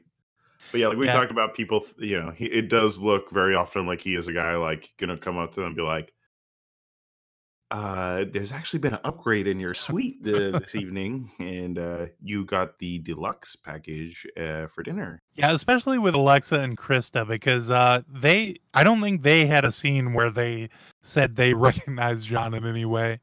Uh, yeah, No, so they- I think they did not recognize him that much. their intro is even funny like it's like spatially like it's so funny like he doesn't know what to do. He, he's like I don't, normally everybody's just sitting down right next to each other. So he's like can we go sit can we please go sit down? Because I, I can't i can't keep looking and his neck works in a certain way where you can't really like look too hard left or right. So he's like please can we sit down? Yeah, the the Jon Taffer suit that they built. Uh, unfortunately, the the uh, technology isn't there for for to make him able to turn his head. Um, so he has to turn his whole body uh, when he wants to look in different directions. I know you guys have, have talked about this before, but how much time did John actually spend on set to, to to record this episode? It, I mean, they could have gotten all of this done in one day very easily. I think everything that he was a part of. Yeah. Um I mean everything that he was a part of definitely could have been done with a day. I it's really like um his actual time where he's mic'd up is like it's got to be under it's like under 2 hours total. Like Yeah. if I think like from immediately as he's mic'd up, you know, until like the fact when they take the mic off him, you know, each time it's probably like 30 minute process where he goes out there. There's no way they sit for like an awkward silence. Like John isn't there ordering food. He's just there for the quick talk and then leave. Yeah. Well, I I don't remember if you guys have said this before, but do you think they just recorded all six episodes at the same time, and he would just go from place to place to speak to each couple each time, uh, and and do the whole thing at the same I- time? I think um hopefully there's like some viewer out there that can track his outfits. Now, this could Oh, be wow. a Taff- Taffer's Taylor situation where he is just changing outfits and then going to meet a new couple. Um Mhm. but yeah, I, I definitely could see that this being all of like, you know, we have two weeks. Oh no, I think he even he said no, no, no. Sorry, if I remember correctly, he said it's like we were there for like two weeks.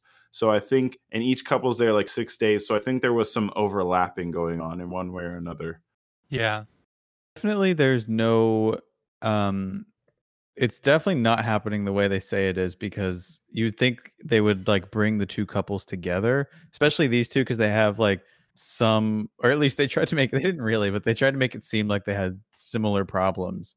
Like you'd think there would mm-hmm. be something where they're like okay we're gonna get all we're gonna get both couples together we're gonna put like you know we're gonna split them up and they're gonna talk about their problems but i don't know. Clearly they're like slicing and dicing to try and make a narrative out of each episode yeah. Has Yeah. there ever been an episode where the the two couples meet each other? No, no, no, that'd be cool. And, and even at the end when they're doing these promise things, like they must happen like back to back or whatever. So, you know, you know, they must be like because they are those the promise ceremony does happen on the same night. So there must be some sort of there. There, there was probably a couple times where there's a couple from an episode where they're on like day two and they're watching these people in their promise ceremony. Like, oh god, we got to do a promise thing later. You know. Marcus and Tiffany have kids, for Christ's sakes, and they're acting like children themselves. It's time to grow up. Damn. it isn't fair necessarily to send them on a uh you know a video games and pizza challenge and then say they're acting like ch- children um when when the show sets them up to be surrounded by children, you know, and then you know the the other thing was they had to go to Build a Bear workshop and uh, create a little baby bear together, um, and you know it was specifically to help Marcus uh, because he does tend to wet the bed at night. Uh, Mhm. And and it Well, seems so as though that's a the show fair is that's a fair criticism then. That's a fair criticism to say there. It- When he's he's peeing the bed, that's fair though. The rest is, is the show's fault, but Everyone his pees fault. the bed. We just have societies like we have to pretend like we don't all pee the bed. Yeah. Right. Yeah, like Well- like uh when I go to uh Shark Tank and I'm like, "Oh, this is the adult bed, uh the anti uh pee mat for adults." And all the sharks are like, "For who? Like who, what are you talking about?" and I'm like, "Come on, guys, just drop Well, the they say that thing. on You've the- seen the sales, you see the numbers." They say that on the camera, but as soon as the cameras turn off, they're all lining up to buy one from you. Yeah, they're all laying down on the display bed that I've brought and they're peeing and they're like, "Wow, it does work. Yeah, cool." Yeah. So I mean, the show kind of set them up to do childish things, and then, uh, you know, excoriate them for being childish. That's not their fault, I think. Yeah, Again, that's que- a bad editing thing. Well, it's a set them up, knock them down kind of thing. I don't, you know, it's good TV. Yeah. Oh, it's, no one's arguing that it's it's great TV. They're damn good at this. They are. Um, Agata last episode was like criticizing the event people, you know, like saying like that they just they just look up like what to do in Puerto Rico the like a couple hours before the people and they try like scramble something together.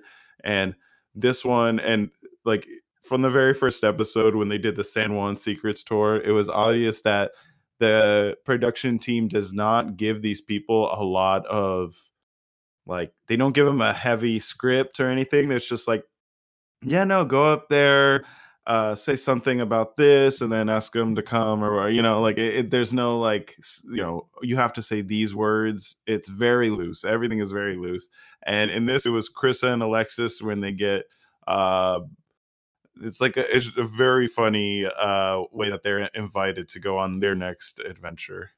Hi girls, uh, Hey, oh, yeah, I would nice. like to take an invitation to take you out on my boat if you guys feel like it. Yeah. Yeah. Yeah, That'd be it's really cool. Alexis loves water activities. So glad we got that. Yeah, that's a very important note. I think they could have said that like before. I'm cool to blow up her spot on her in- interest in water sports. There. That's true, yeah. Um, and I imagine that this was part of like the questionnaire, like what is your age? How long have you been married? Do you like water activities? Yeah, it's funny that I don't know. Uh, never mind. I, I, I, there's nothing funny.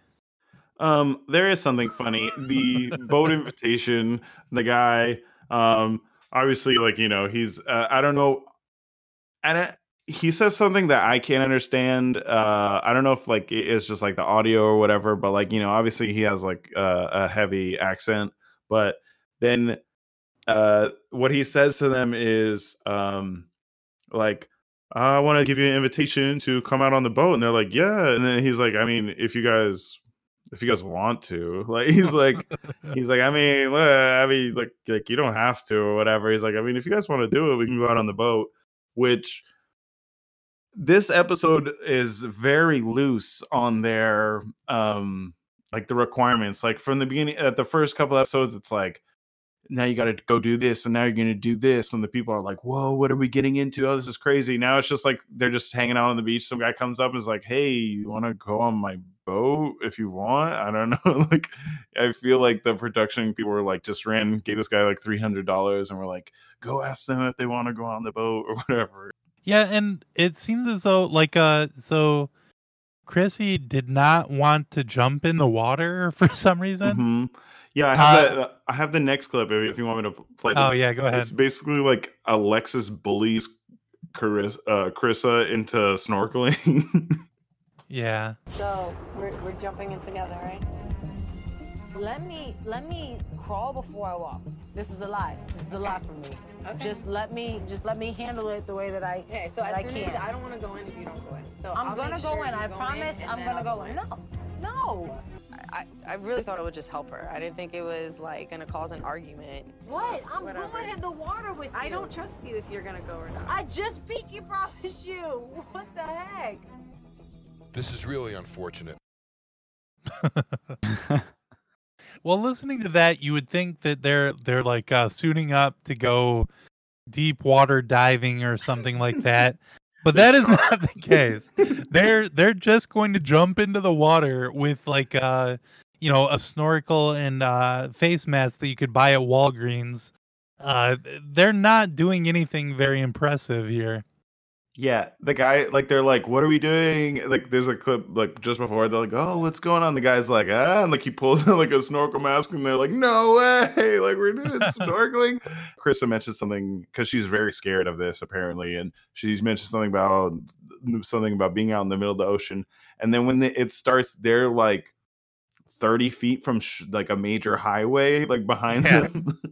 Yeah. They're like Yeah. just offshore, like just out of the marina, basically. I, I get that when making the show they had no plan and no narrative built in, but you think they could have put it in in post to be like, Yeah. does Jon Taffer just say, you know, she likes water and she's afraid of the ocean, so I'm gonna have them go snorkeling instead of just they're sitting there. This guy shows up. Do you want to maybe um come on my boat or something? And then Jon Taffer enters just to say water. I, it just Yeah. it makes no sense. Yeah, while I was watching this, I thought, oh yeah, if they did go actually like diving, that would be a cool event to do on the show. Uh, Mhm. It's too bad that isn't what they're doing. Yeah. They're doing very light snorkeling, not even over a reef or anything, just kind of like in some Like, open as wa- far as water. tell, they never go snorkeling. They just get into the water. yeah, they just kind of yeah, just get there. And when they jump heads up. in, you can see the bottom. I mean, the the water's very clear because it's a beautiful Puerto Rican beach, but uh, Mhm. it's not even like very deep water. I don't think. But even so, and I have this like next clip here. Um, like Krissa is very afraid, and Alexis is basically like in that clip. She's just like, like she bullies her into. She like makes her feel bad about being afraid. She's like, "I will do it. Just give me some time." She's like, Ugh. she's just not happy with her uh, for some reason. Oh man, I saw the fear. She was just really, really scared. And I really appreciated the fact that she even, you know, did it with me for a few minutes. So she sees the fear and she's like, wow, yeah, cool. I'm really proud of her. But really, she, I feel like she was the mean, I don't know, she was the bad one in this, like making her, you know, she was genuinely scared of being in the water. So, and I think it's something she probably knew about her too. Um, Yeah, I mean, in the storyline of the show, uh, yes, that that that is mean. That's a bad thing for her to do. Uh, like, why?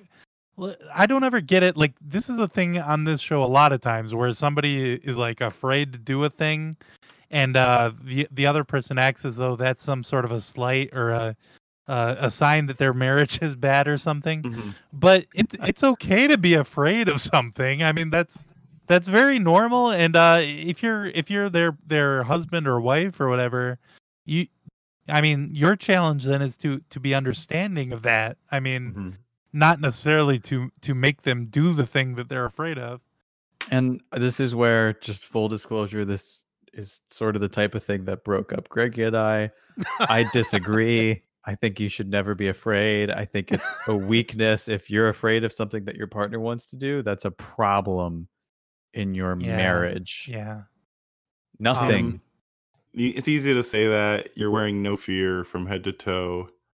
And yeah I'm such a daredevil. yeah and he he wanted me to watch nightmare on elm street 6 freddy's dead and it was too scary for me i couldn't watch it um there's the part where there's uh like a Uh, nintendo murder tell me. um and uh, they, they sing the they sing the you know one two and even thinking about that now like i don't know if i can continue the podcast uh, you can't hear it in my voice because I, i'm a you know i'm a podcast professional but i am i'm fucking I'm freaked out right now just thinking about this movie. Uh, but it's Tim's favorite movie, and uh, yeah, so he ended up uh, divorcing me over this, and uh, I'm just completely broken up about it. I'm shattered. And the thing that hurt is now hearing that not long after we divorced, that you did watch it and you well, I started it. No, no. Okay, so yes, w- I said I pinky promised Tim that we could watch it. I mean, v- virtually over the internet because uh, we haven't ever met before, and especially not that night in December. app. Yeah, we use the Pinky Promise app, uh, and we haven't ever met each other, even that night in December. Especially Definitely not on December 16th. yeah uh we we didn't meet on that night for for sure um but we did on uh rabb.it we wa- we started to watch uh you know nightmare on elm street 6 uh, I got to the Nintendo murder, and that was too scary for me. I, I exited out of the uh, program, and uh, you know Tim took that really hard. You left me there. You left me there with Freddy. Well, I mean, you're here. You're on this podcast now. He didn't get you. Yep, looks like everything turned out okay. And weren't you the one that wasn't was like so unafraid and everything? And now you're like, oh, you left me with Freddy. Well, have you He's seen Freddy? Are you pedophile me. serious? You would be afraid of Freddy? You're lying, man. I Dude's wouldn't- got knives. Oh, Kevin, come on. You wouldn't be afraid Come of on. Freddy? Freddy's a, Freddy's a pedophile. I'm grown up. Yeah. Well, yeah. I mean, you've got a mustache and stuff, so sure, I get it. I look like a pedophile. you guys can talk shop. He's scared of me. But have you seen his hands though? Holy shit! Yeah, you're right. I forgot about those hands. Oh my god. Yeah, that's the scary part. Yeah. Not the other Yeah. stuff. I mean, okay, other yeah, stuff you're right. too. It is scary, actually. Mostly his hand. We should mention that it's terrible stuff what he did. So I hate to move on from this, uh, but we really must continue. Uh, this is a uh, moment where John's talking to Carissa and Alexis about their problems, and he says, "Hey, you know what? This would be a great time to tell people about myself." So when does my career ever come into play? Your career should come into play with your wife, not separate. You know, I have a beautiful wife who's 20 years younger than me. Mm-hmm. We've been together for 23 years. Eight years ago, I became a television star out of nowhere. Suddenly, she became insignificant because I became famous. A great imbalance happened. So what did I do? I brought her into my television show. Mm-hmm. I gave her a part in it. I brought her to set with me. I had her meet everyone, become a part of my life. It became our show. Wow. Yeah, Hey, he built um, a, a part for her where she could go into bars and, and be hit on by the proprietor. And uh, then, the, you know, he could go in and uh, be really pissed off about it. That rules. I watched this whole episode like recently, just a few hours ago, and I don't remember this whole part. I thought you guys were joking earlier. You don't remember when he talked about his 20 well he hits him with like a blitz of like numbers. He's like he's like my wife's 20 years younger than me. We've been married 23 years. I came famous 8 years ago. 5 years ago she came into the fold. It, um, it does seem weird for him to brag about how much he involves his wife in his show when she, I don't believe, has appeared at all in Marriage Rescue. Which um he said that uh that she's there on the vacation in I listened to a podcast that he was on where he mentions that like me and my wife were out there for whatever a month or something like that. Yeah, if you think you're gonna if you think you're gonna defeat the skeleton of marriage without bringing your wife to work and making her be a part of your job, Mhm. then you've got another thing coming because that Yeah, is maybe the most important part of uh, having a happy marriage is you know you both Ah. work together. Uh, that's that's the the most important thing. I mean, is is every couple that works together at the same job, uh, preferably one of you is the boss of the other one if possible. Uh, that's that's the way to make a marriage work. Yeah, there, there's got to be uh, a dynamic where one of you can say to the other, like, "Hey, you really got to pull this together because I can have you off the show anytime." You know. so if you don't really kind of get it together and do, you got to do it the way I tell you to do it. Well, the other good thing is then, you know, if if they don't do a good job, you know, you you don't really have a, way to say, you know, you you have to or else I I'm going to fire you because I mean that that could be mean the end of your marriage. So uh The skeleton of marriage is laughing when he hears that. yeah. Um, speaking of the skeleton of marriage, this next clip is from I think after um so Marcus and Tiffany they go sailing, uh they yell at each other the whole time. Um uh, I don't have any clips from that because it was just like, you know, they're just bitching at each other. Uh, Yeah. but after John has a talk with them, and um, this is speaking of the skeleton of marriage, uh, John asks them, So, are you the good guy? And is Tiffany the villain? I think we take turns being villain and good guy. I think it's it's been just like that. So they think that they take turns being villain, but I think we all know the real villain is, of course, the skeleton of marriage. so there's Yeah, a the- misunderstanding. The, greatest trick the skeleton of marriage ever pulled was Mhm. pitting, pitting us against each other. so the relationship improvement test for Krissa and Alexis is what comes up next. And in this, we talked about it before. They get a lesson in burlesque dancing, so it's a very intimate and you know sexual dancing uh, technique. And uh, Tim, you used to do burlesque. Was that what you said? Um, pretty briefly, but but fairly um prominently. Um, I had a You short were- career. Yeah, you were big. Yeah, I mean, I got to the top really fast, and then there was nowhere else to go, so I retired. Mm-hmm. This, of and course, you was should see this guy move. It's oh amazing. well, I mean, you'd have to find the video because ever since I lost my whole butt, I can't really bring the same level of sensuality. But I, it's been described to me as spaghetti in the wind. No, that's a really good way to put it. But like, you know, very al dente. You know, I got bones in my yes, arms. you Yes, know? exactly. Yes, yes. The yeah, it's like they're like, how is this? It's like how is this spaghetti so soft when it moves so al dente? It's kind of like that. Yeah. And that's sort of the mystery. You know, that's the two sides of the sword. Uh being fluid but rigid at the same time. And that's really the key to burlesque. I noticed they must have cut out a lot of the talk about spaghetti doneness in the clip on the show. Because that's really your You bread and butter. You know, your one on one class, that's really all you're talking about. Like how long? Um, excuse me, instructor. How long has the spaghetti been in the water in the in the boiling water? Oh, it's eight minutes. A little salt, a little salt in it. That's how you want to be. This teacher was a little too focused on the actual mechanism of moving hips and uh, Mm-hmm. gyrating against chairs and whatnot when it's more about uh, catching that spirit of spaghetti. Yes. And two. And three. Kick it in. Boom. The instructor has Alexis straddle me. And circle around. Yes. It's been a while since we've been hot like that. Booty up. Choom. Push it forward and close and close. Circle back and walk. Yes. Bring her in. Push her back and up. Push, share, and yes. And walk. And walk. I think we made a lot of progress. It was beautiful. They f- they finish it off with the most. I mean, just by the books, you know, by the numbers, the most sensual move is the choke. Yes, yes, yes.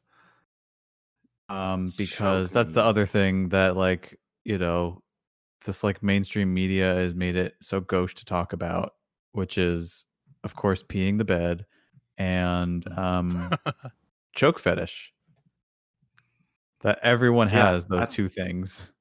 Yeah, it was def- it was definitely um I, I I don't think that was part of the instruction. I think that was like we'll throw a little of our our, our own flair uh where we choke each other and smile.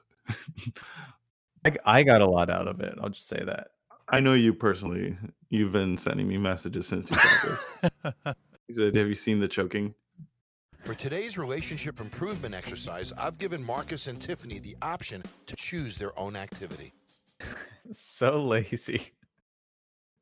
He's like, I've jailer fit. How Yeah, did he just? He's like, I gave them the option. That definitely came like they were like, okay, it either they didn't have anything, or he said, okay, you guys are going to be doing uh this, and they're Marcus. said, I'm not fucking doing that.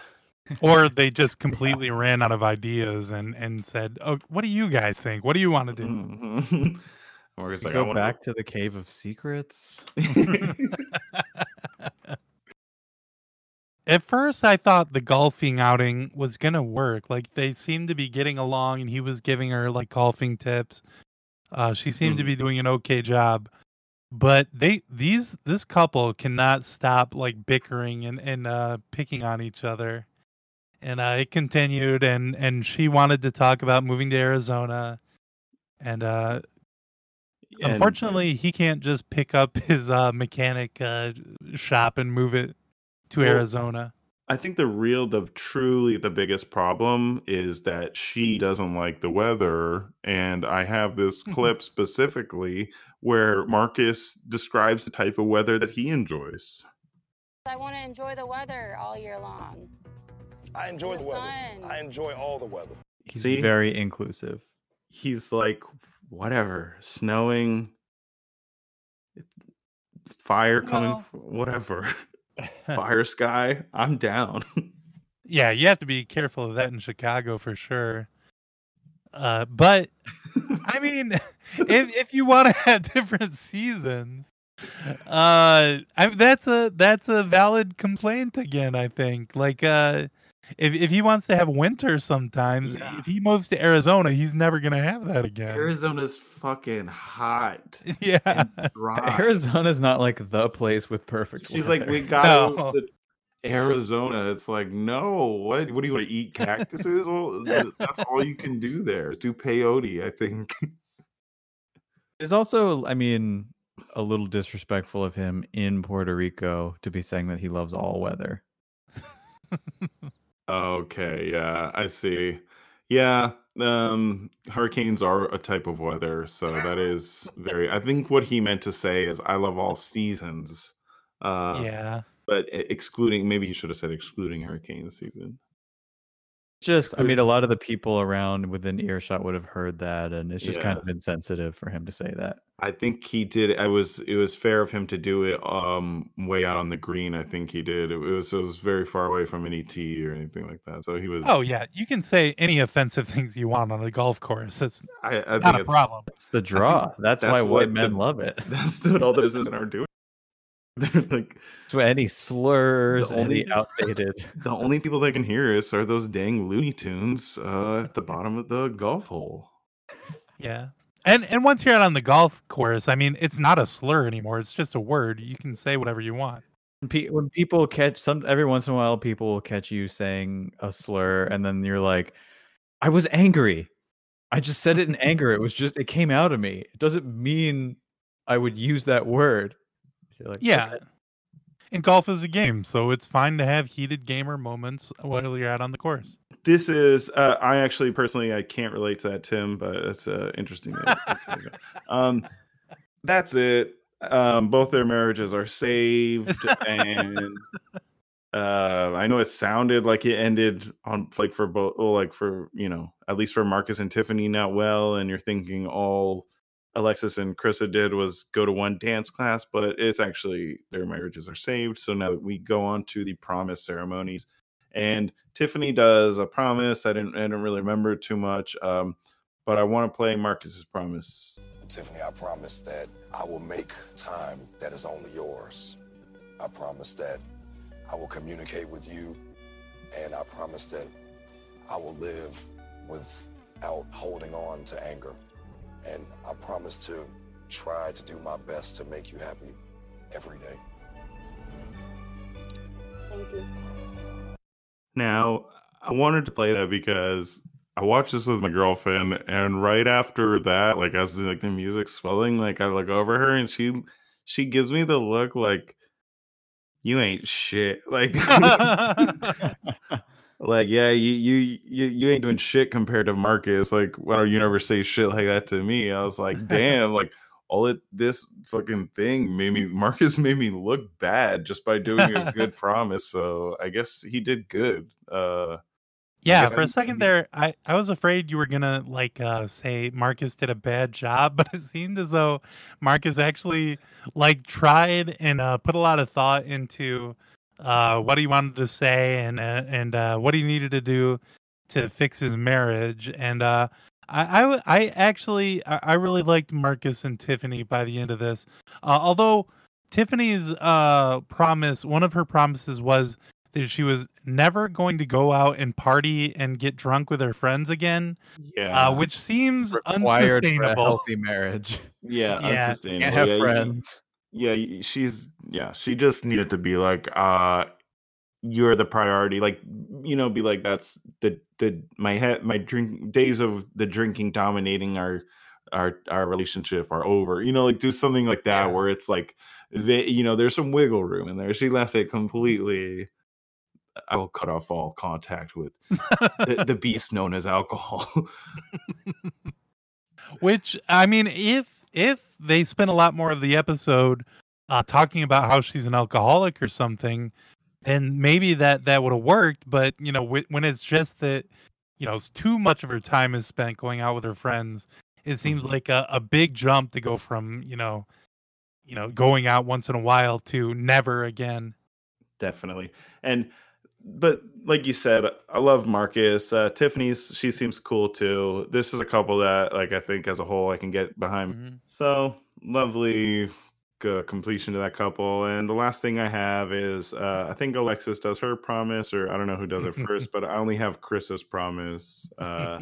My first one is to take time, put my phone away, and dedicate that time to you. And my second one is to take you on a date once a month. Leave it like that. Yeah, that's that's a good one. I like that one. And I want to add one if I can. that you'll always invite her to be involved in your career. Absolutely. Yep. I thought I, I thought of that one, but I thought it might have been a little bit too selfish, so I didn't. No, that's an important part of it. Wow. Uh, i love jon Jon is promising on other people's behalf. They could just cut to that and skip the whole hour of television if, if he's allowed to do that. That's so funny. She does her promise. She's like, and, uh, you know what? Can I throw it in there? Can I do a promise? because how about also this one? And she's like, well, yeah, I thought that was a little selfish. You know, it's like, you know, the, it's like, no, no, no, no, no, that's what I did. So that's not selfish. What are you talking about? No, no, no, no, no. You, no, it's good. It's good because that's what I did. I did that with my wife, so it's a good thing. Yeah, I think Alexis did a Marcus style uh, promise uh, speech where she came up with uh, some some heartfelt things to uh, prove her love for Krissa, and then Krissa uh, wrote two things on the back of a napkin. Uh, one of which was that once a month they're going to go out as, as a couple together, uh, which is like like I, I like I said uh, the the thing that uh, Tiffany promised was maybe not sustainable. Uh, luckily, Krissa is thinking ahead, and she came up with something that uh, I mean, I'm surprised they aren't doing it already. it's crazy. Like, I mean, I guess unless you're saying like maybe it's like a situation where like Krista puts on like like a nice like tux or whatever, and and and Alexis is in a fancy dress and she shows up in a limo, and that's what she thinks a date is. Uh, because if it's just like, oh, I'll take you out to like a nice dinner, or we'll go out like somewhere, we'll go out to a place because a date isn't just dinner. You know, like you could go to the movies. Like, what is a date to Krissa that, or like you said, she's just really smart and is like, I only have to go on 12 dates a year. Like, that's it. And if she gets mad at me, I'll say, like, what do you mean? Like, you were so happy during the promise ceremony. Yeah, they well. On the other hand, they didn't ever mention like they did say that Marcus and Tiffany have seven children. They'd never mentioned children at all with Chris and Alexis. So it's possible they have maybe even more than they might have ten or twelve children or something like that. It makes it really hard for them to get out on dates. So two they can only do it. double the double, right, the- exactly. double the possibilities. Yeah. Yeah.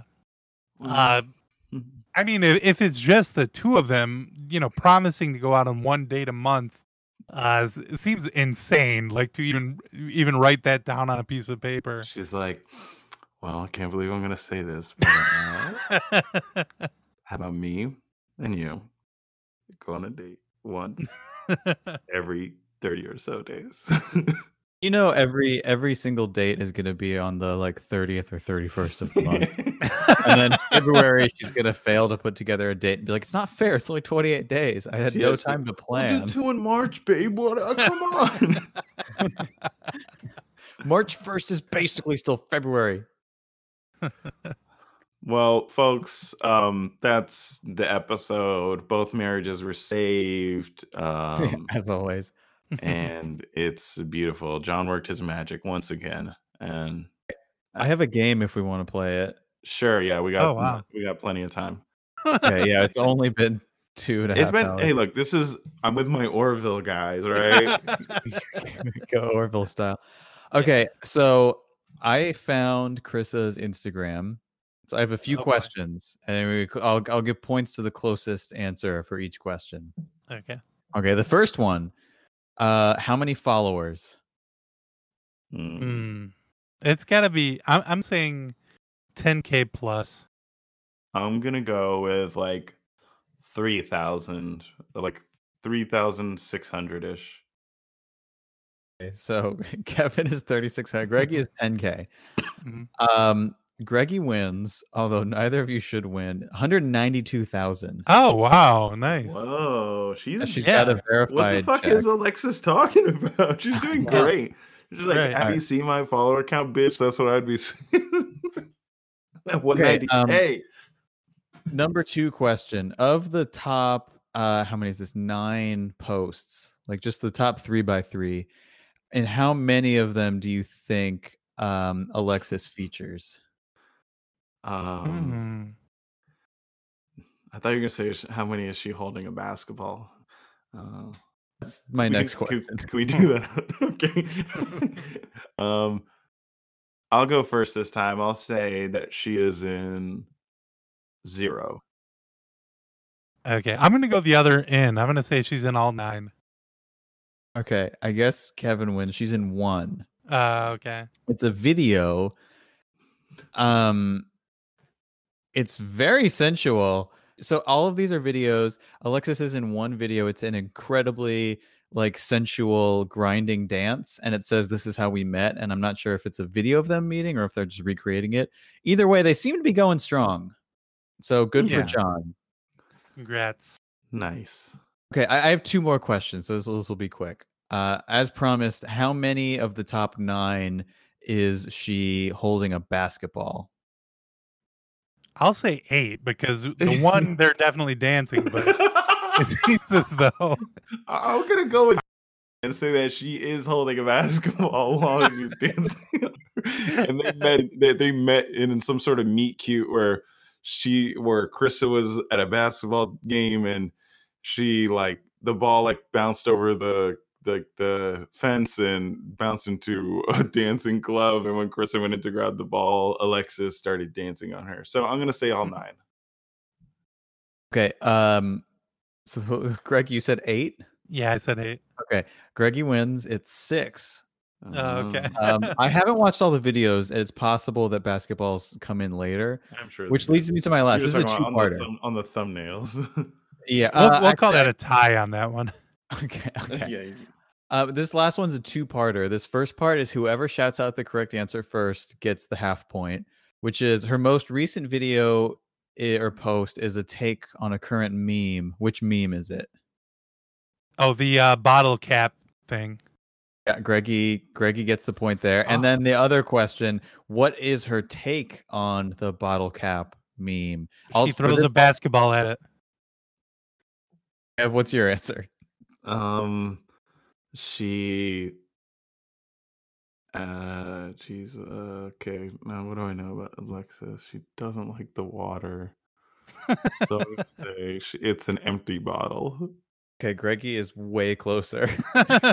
she um I actually did watch this one because I watched just her most recent one. Because you watch And- all of those bottle cap meme videos. oh, totally. Send please send them to me. Send them to at official Orville, please. And um no, she f- pretends to try to kick it and falls over, and then she gets up and she has a basketball out of nowhere.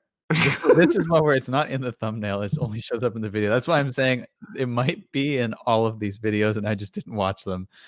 And then she spins it on her finger, and she uses the spin to knock off the bottle cap, and then she does it for like eight more ah. bottles in a row. Oh wow. It actually is pretty cool. I like that video. Yeah, that's how you get 100k followers. for 92k. Um, so that's her thing. Oh, also, um, uh, guess how many kids they have? Oh, One because ball is life and every life counts. Yeah, I'm gonna guess zero, but I I guess one. that would be hard to to prove. Yeah, it's one. They have. Okay. They appear to have one child. Yeah, if you have if you if you got one kid, it's the same as having twelve. I mean, you still have to get a babysitter if you want to go out on a date once a month. So Okay, so Yeah, you're back on makes your point earlier. Yeah, okay, yeah, gotcha. yeah. One more stray point, stray thought I had on the show before we end. Uh, Kevin, is there ever a time where they like go to a nightclub or any anything at night in this show? Um, not that I can remember. Well, I was thinking if somebody is like like they have an alcoholic or something like that, they might go out and do some drinking at night, and then they the cameras could follow them, and that could be good drama for the show or whatever. Now that is But good, maybe- but the, everybody is drinking as soon as they get there. I think you'll you see like everybody always has a drink because that's part of Mm. the thing. It's like they got unlimited drinks at the resort, is just to help any drama that there could be needs to be. Yeah, But I was thinking maybe uh marriage rescue nights. Oh, okay. and it's us three. Yeah. And when Jon goes to bed, like we come in and we we teach these people how to really Oh, defeat okay. that I like skeleton. that. I like that a lot. And then the next morning, like Jon has to like uh fix all the damage we did. You know? yeah. He, he's like uh marriage rescue nights, but he, he can't, you know, he can't deny like uh the, the stuff we have to say is, is uh top notch. and our show's a hit. Our show's getting better ratings, He's- and it's a cash cow for him. So he's like, I can't, can't bite the hand that feeds me. Yeah, and we respect the hell out of Jon. Of course, Like uh, he's number love, one. Yeah. Yeah, we're not Yeah. trying to we're not trying to poo poo on his parade, but you know, it is fun to see him like wiggle out of the things, you know, like, oh, okay, well, he's like, Linda, last yesterday when you were here, you had two arms and now you only have one. Um I I understand the marriage nights guys had your husband throw a machete at your arm. I think that's the end of the podcast. So um thank you so much, Tim. Uh thank you for being here. Thank Um, you. Thank you for being here. And but really though, thank you for having me on. I am a fan of this show. It's good to be on. Um, Greggy, thank you so much. Oh, Tim, you can catch Tim at whatever. Greggy, uh, thank you so much. Uh, look, I wouldn't be here without you, Greggy. um, I think it's okay to share the canon from Beast Trials and say you're kind of like the all spark of this podcast as well. Oh, thank you so much. Yes, uh, I, I do. I I love this podcast as well. Um, I, I look at upon it as as my child in a way. Uh, and uh, yeah, you can catch me on uh, the officially Orville podcast, official Orville.space, podcastforwonderful.com, at the Greggiest on Twitter. Uh, and if you want to email me, um, you know, podcastforwonderful at gmail.com. Greggy does a lot of social media posting, and he's, he's like we're he's we're all basically Krista types. Uh, Tim, not so much. He's more of a Marcus, I think. I, I'm not sure. and I actually am trying to. Oh yeah, I actually am trying to move to mostly email. So if you want to get at me, definitely the email is is where I'm where I really shine lately. That's the next big thing. Email. Check it out, folks. uh, thanks everybody, and uh, all right, goodbye.